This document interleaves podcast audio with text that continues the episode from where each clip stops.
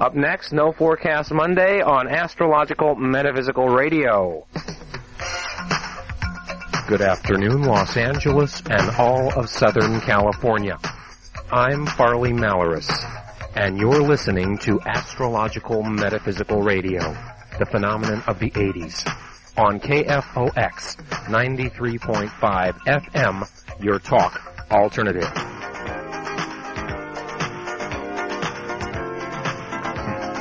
And here I come on my horse, too, riding in. All right, LA, wake up. The Lakers won. So we are once again a happening city with mucho respeto. with mucho, mucho respeto. Uh, John Bauer, sorry, guy. Guy calls me up and says, the Lakers have all this failure in their chart.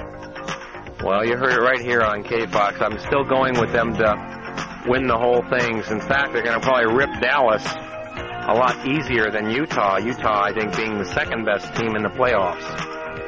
Astrologically, today we're going to talk about rebirth, spiritual rebirth, growth, and the price that you have to pay to get just about anything in life.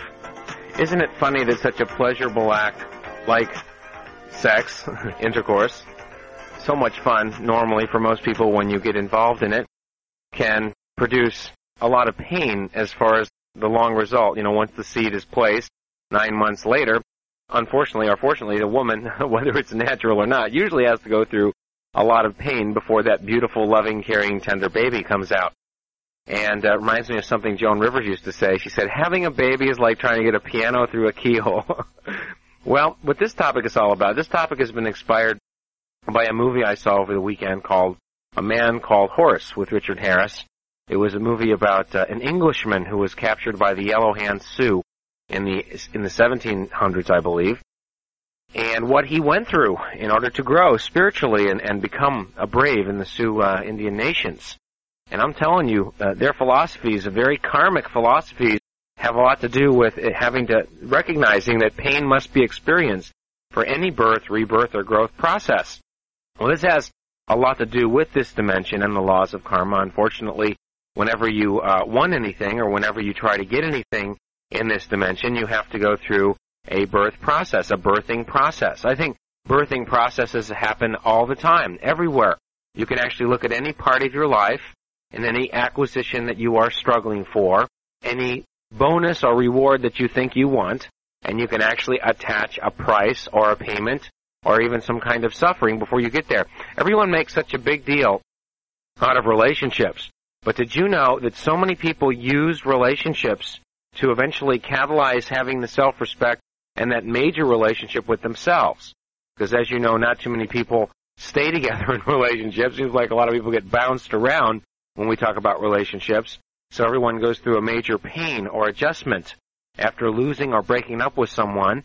And many times the result of that adjustment will be a metaphysical birthing or rebirthing process where you are so much better than you were before or even during the relationship would actually create a much better vehicle for the next time you may get involved in a relationship and actually you'll be more suited or more knowledgeable dealing with a relationship so the pain syndrome will be a lot less. One thing I have noticed about life and about the choice to incarnate in this dimension is that, believe it or not, we as God particles come from a bliss-like state. At the highest form of messianic recognition, beyond human form, of course. We're talking about in the light. When you are in the light, beyond earth, beyond this dimension, and you're at the highest level of God consciousness, I consider that level what we would refer to on earth as beyond bliss. You see, in order for this dimension to be created, or in order for anything to be created beyond the whole, beyond the oneness of the light, you know, because all there is is light, but in its quest for variety, diversity, and creativity, this light essence, this God essence, has learned how to make things and manifest things. But unfortunately, whenever anything is manifest, it is usually manifest apart from the basic truth and the basic foundation of the light and the basis of this life force, which is love and, and which is essence of truth and power and wisdom and knowledge and oneness that we all share. So there's a step down process that occurs when this force of light creates. Because every time this force of light creates, it divides itself like a cell. Isn't that funny that, that for a creature or for a living being or anything to become manifest, there has to be a cell division where something is one and then it divides to two and then it divides to four and then to eight and then to, to 16 and 32 and 64 and then eternally up to the billions or whatever, trillions. And for you to get a living creature, you have to divide that cell over and over again and have it, bisect it. I don't know if there's any pain at the cellular level, but I know at the metaphysical level and at the psychic level there would be. So what happens is when we approach this step down process, when this force of light or this God force decides it wants to create essence or manifestations apart from its own self, apart from the from the truth of oneness, then there is some kind of suffering or pain that is experienced because some of the power, some of the wisdom, some of the knowledge, and some of that oneness is removed in order to create separation. Isn't that interesting? So what we get is we get a situation where the God force creates separation, and usually, like if you take the God force, which is one, and divide it into two, it's still going to be aware of its relationship to itself. But when you start dividing down and getting billions of entities that are separate, well, then you start creating uh, situations of pain where some of these separations will feel lonely and apart from the whole. Some of us that are metaphysically evolved and spiritually evolved are aware of the oneness that we have with God. So we don't have that kind of loneliness. We don't have that kind of feeling of separation. A lot of us that are far away from the oneness of God philosophy, the messianic philosophy that we all share, and the fact that we are all plugged into this major terminal of essence, right? Of force, of knowledge, of love, of wisdom. We get so far away from the truth that we get into creating what we think is our own kingdom and our own universe. Reminds me of a scientist that starts playing with the powers of the universe and tries to create life. You know, experimenting with the DNA molecule. If that ever happens, and a scientist in a lab somewhere can somehow create entity form, some kind of organism from scratch, then wow, I, I don't know if we're in trouble or not, but that is actually, I guess, what the God force is all about. But still in all, when individuals which are, you know, part of this cellular breakdown, this metaphysical cellular breakdown, when they finally get so far away from the truth of light, from the source of love, and, they, and, and some of their priorities rest away from the spirit because people down here on earth in this dimension are so far away from the oneness until now where it's finally welling up again and becoming quite more obvious, quite more evident. But some of us down here are creating empires, creating gigantic structures of riches and fortune, money. Where is the priority placed? People are breaking their necks, they're breaking their backs, and they are driving themselves crazy in order to acquire things. It's just like God again. You take things from your own body, from your own self, and you pull it apart and you make it something separate that you can nurture. But instead of us actually bisecting ourselves, we are already down here bisected. So what we do is we try to get things outside of our bodies that we think will make us happy. I hope that's clear. The problem is, is that all of this is an illusion. Because in truth, we have everything we need. And a lot of times, for example, in that movie, uh, The Man Called Horse, where Richard Harris played this gentleman, John Morgan, who was a born again Sioux Indian, right? I think the truth that came out in that movie was to let him know that all there was is the spirit. And then a lot of times if we reach out beyond that, that's where the pain comes in. Sometimes we need to suffer the pain of physicality on earth. Sometimes we need to be shocked, injured, hurt, a broken leg, an ulcer, a heart problem, a lung problem, some kind of intestinal problem, emotional pain, you know, just depression, sadness, stress, physical pain, mental pain, anxiety, confusion, feelings of loneliness. See, we create all these things, and then people say, well, why do we have all these symptoms of pain? Where do they come from? Well, I say that all of these symptoms of pain come from us trying to reach outside of our own bodies, outside of our own spirit, to try to acquire and manifest people and objects into our life that we have been conditioned, you know, by the society and by our peers and by our family and by our parents and people that tell us that what are you going to do with your life? What kind of career are you going to have? And are you going to buy a house? Are you going to get married? Are you planning on having children? Are you planning on buying a nice car? Are you going to live in a free country somewhere? Like people actually pressure us without them knowing it because they think this is the right thing to do. They pressure us into thinking that we need something outside of ourselves to make us happy. And I myself was raised in an environment also where a lot of my relatives and a lot of my friends constantly pressured me into thinking that I would need something more than Farley to make me happy. Well, I don't have any children, but if I did have a child, then I would probably spend a lot of time with that child talking about the spirit, not necessarily God, but necessarily the essence or the vibration that exists inside of a child, you know, also revealing to that child the chakra systems and the aura and the astral body and the intuitive mind and spending time even with a three-year-old or a four-year-old on these issues is something if you plant that at a very young age, the roots of this knowledge can be very, very powerful and create a spiritual security within an individual that can overwhelm their need for material acquisition. Of course, it is important to get a job and to make money and to survive in this dimension and this planet with the way it is. You know, considering the current the setup here on Earth, of course, that is important too. But teaching a child about spiritual priorities is also important. I think the mistake that we make, once again reaching outside of our own bodies, is that we make the mistake of thinking that we need to take our children to a church or to a synagogue or to a temple or to some fundamentalist religious structure to give them this particular physical training. But a lot of times this type of training is force fed. It is also torturous upon our children because in a lot of institutions, if the kids don't believe or don't listen to what they're being told, they're punished by so-called religious leaders or people that represent religions. And many times they're not given the individual counseling that they deserve or require in order to understand some of the spiritual priorities. Now, you know what happens to people when people just find out on earth that they want to get something, then they always have to pay for it with a price, and that is the pain that they go through.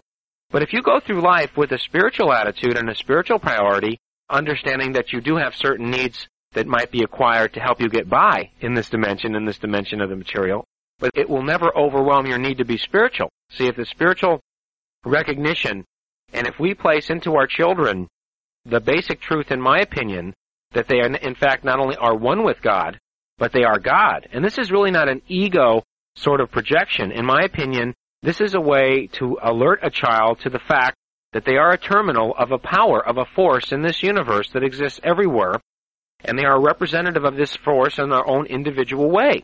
And if they never lose track of this fact, if you look back at your childhood, especially like me, if you were raised perhaps in the 30s, in the 40s, or the 50s, and you remember some of the things that were important to you, and some of the things that were stressed to you when you were raised, I don't remember anyone sitting down with me, and I went to Sunday school and other forms of religious schools.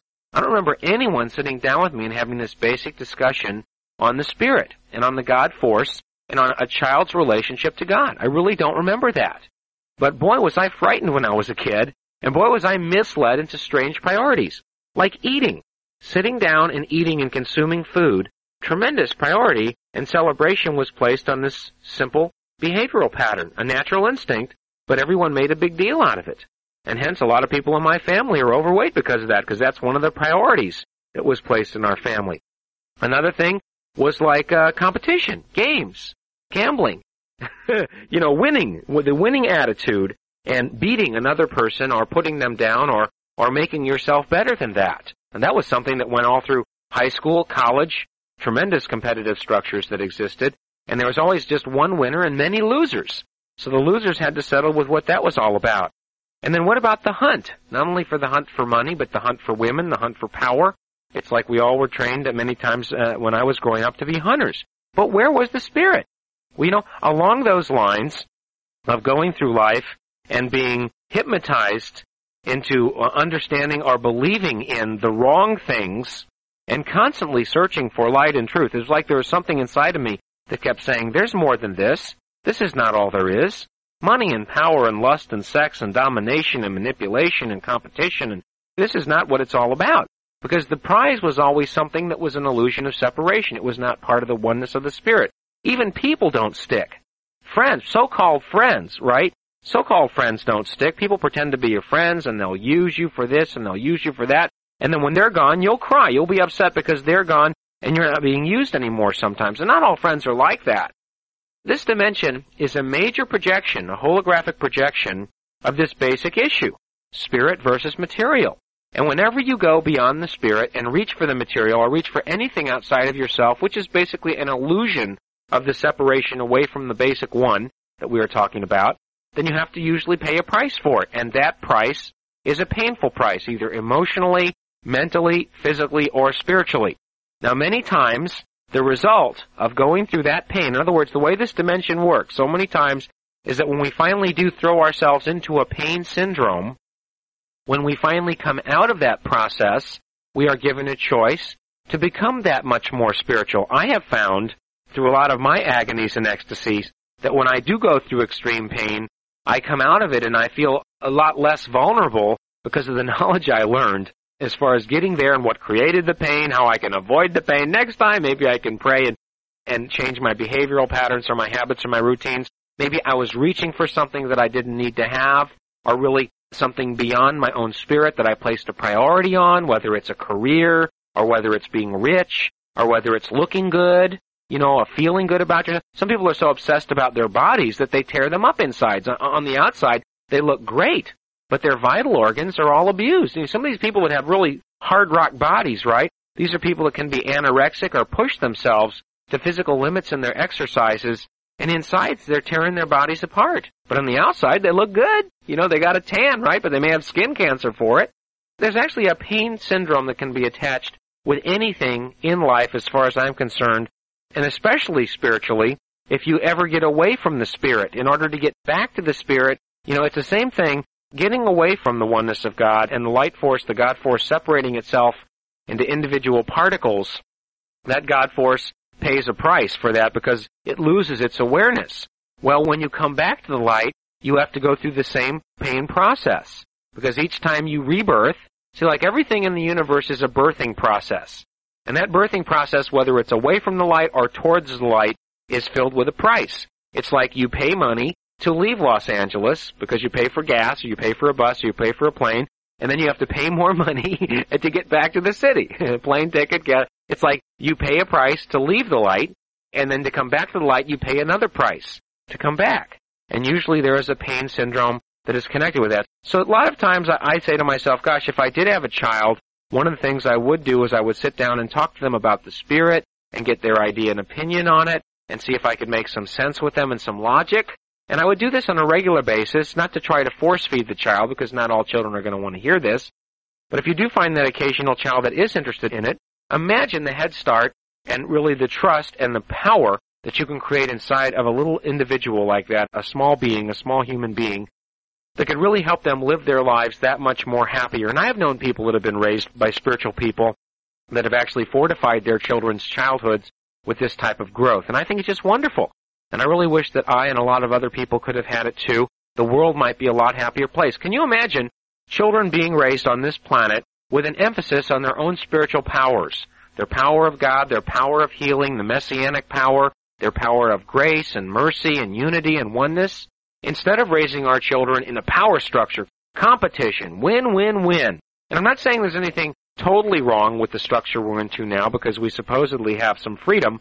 But man, there's a lot of danger, a lot of suffering, and a lot of weird vibrations going on in this planet right now. And until we do get to the spirit, a lot of us are going to have to pay for that at a price that may hurt. It may be painful. And like I said, I, whenever I've experienced rebirthing or evolution of my spirit or heightening of my awareness levels, Unfortunately, I've had to gone through a situation where I've had to pay for that, either through crying, anxiety, or physical pain, or mental pain, or emotional pain. And usually after I've gone through the process, I seem to rise above it and understand it and be a lot more objective about it so I can share that and teach that with other people. Now, my next segment, I'm going to talk about astrologically what we can identify in our natal charts as far as zeroing in with which areas we have chosen to focalize on in this particular life cycle that might explain some of this pain pleasure syndrome and this evolution. Well, one interesting thing I find out about the astrology chart is when we get our charts done, we find out that there is a relationship in our charts between the planets. There's like a gravitational effect that goes on at birth where the planets are affecting themselves, and this particular effect seems to be charging our bodies at birth and affects us our whole life. It's like each and every one of our cells has a planetary pattern embedded in it. So astrologically, if we're born with two planets at stress to each other, by understanding what the planets are and by understanding what the stress is, like a square or an opposition or sometimes a conjunction, then we can zero in on what the karma would be. And karma happens to be a basic law that is understood by many metaphysicians in this dimension to be that payback price that I'm talking about. What I'm talking about today really is karma, the law of karma. What goes out comes in. What goes around comes around. And if you abuse the dimension and take advantage of this dimension and get obsessed with the illusion of separation or things outside or beyond the oneness, then you have to pay a price and that usually something or someone is taken from you. And hence the pain. Well, by analyzing the astrology chart in advanced focus, we can understand what some of this pain is.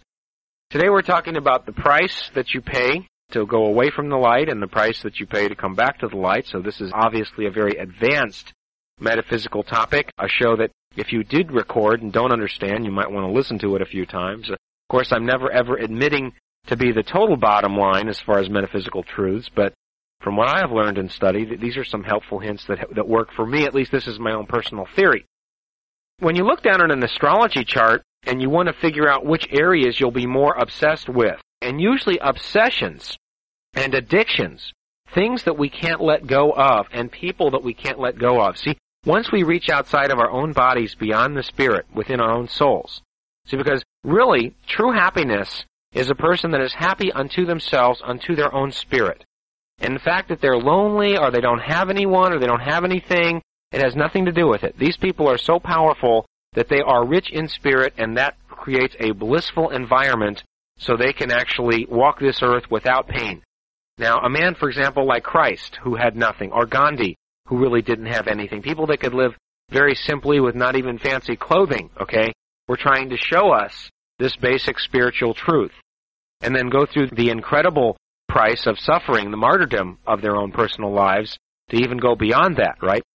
But anyway, in the astrology chart, when you're looking at your chart to try to zero in on these obsessions and or addictions, they're very simple to find, and I'll give you the simple basic key in order to find them. For example, on the astroscope, on the third page, you have a column called planetary aspects, and that's the one you want to circle. Now, as you go down that column, you're going to find certain planets are square, S-Q-U-A-R-E each other, or certain planets are opposition, O-P-P-O-S-I-T-I-O-N each other. And that right there is a revelation of your own personal karmic map for this life cycle. Now basically and very simply, and this is easy, squares in the natal chart are a karma that we have with ourselves, are the belief that we need something outside of ourselves emotionally or mentally to make us happy. So obviously people with more squares in their chart are going to be more insecure unto themselves, more lonely, more lost, or more frightened because they think they need something outside of their own lives to make them happy. And a lot of times, squares will create self-destructive, addictive behavior where we hurt ourselves or manifest pain inside of our bodies or inside of our spirits that is of a negative faction.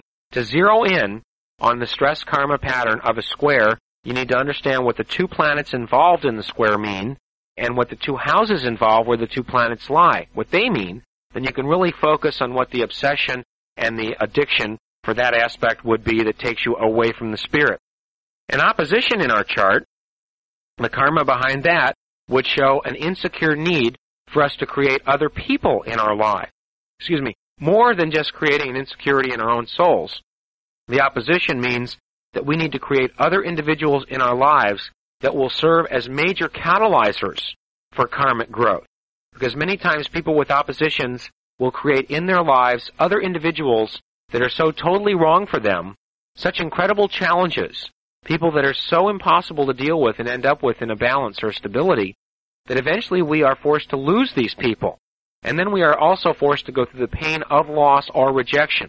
A lot of times an opposition in a natal chart could be a repayment of a physical karma, where physical abuse is the key here, where we will actually create other people in our lives that will physically hit us or hurt us or slap us or shoot us or stab us or rape us or whatever. So the squares show our need to create things outside of ourselves, mostly things, objects, items of desire, like power, riches, glory, uh, middle class, upper class ethic and stuff. And oppositions are creating people outside of ourselves that we think we need. And those are the two basic astrological aspects to understand where and how you will pay your price beyond the spirit in order to obtain anything in this dimension that you will place importance on beyond your own spirit.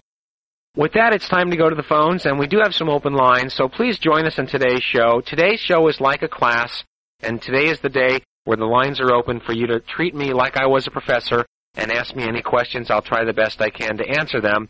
And Laura was the first one to call.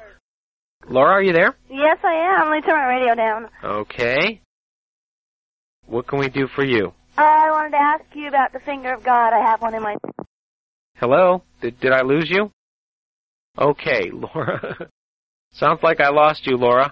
So I'll answer your question if you're still listening, and I hope you turn on your radio. Maybe you are listening.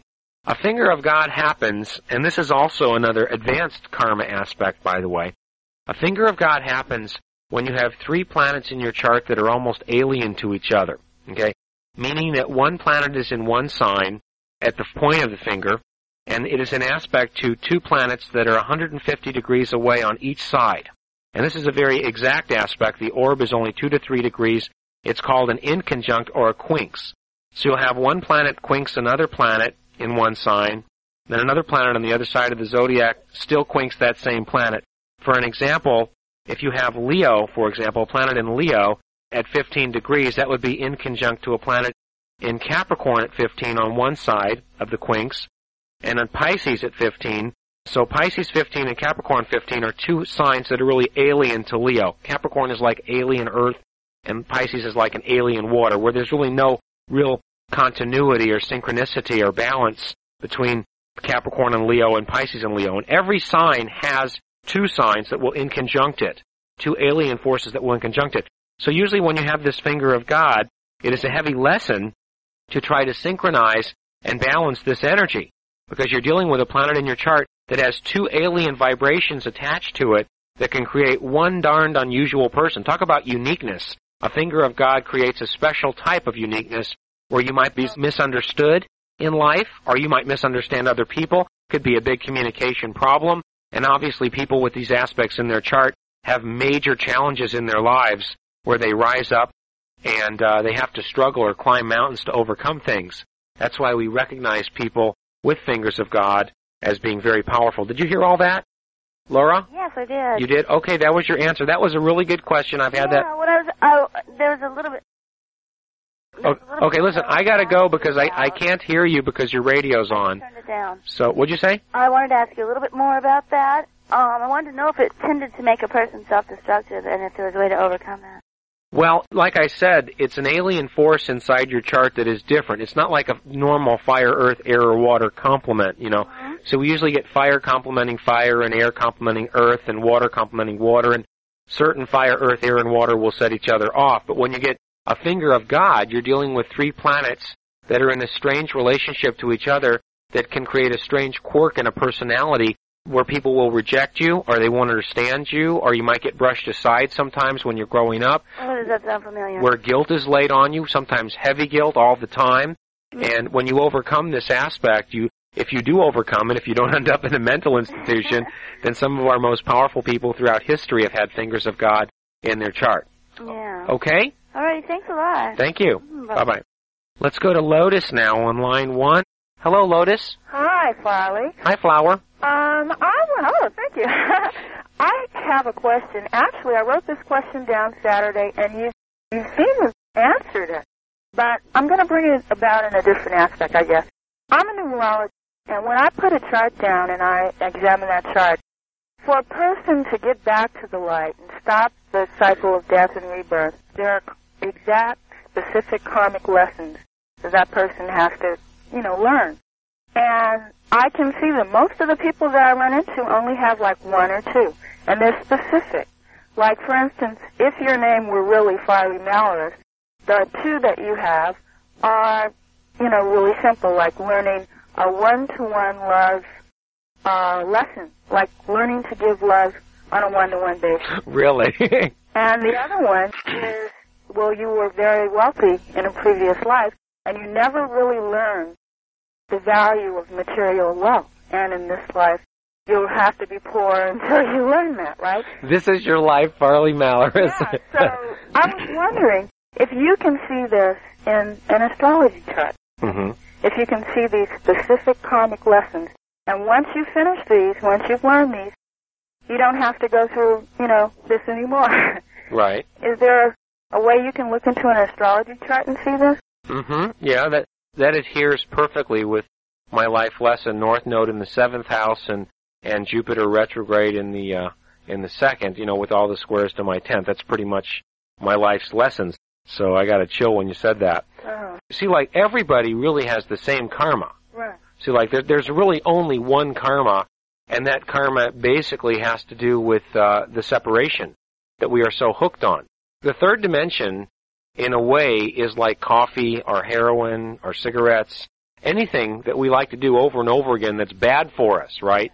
Where we're under the illusion that it's good for us. You know, when people take a smoke, after that, when they go to the bathroom or when they, after they eat or whenever they like to smoke or when they drink the coffee, like it temporarily gives you a lift or it's good.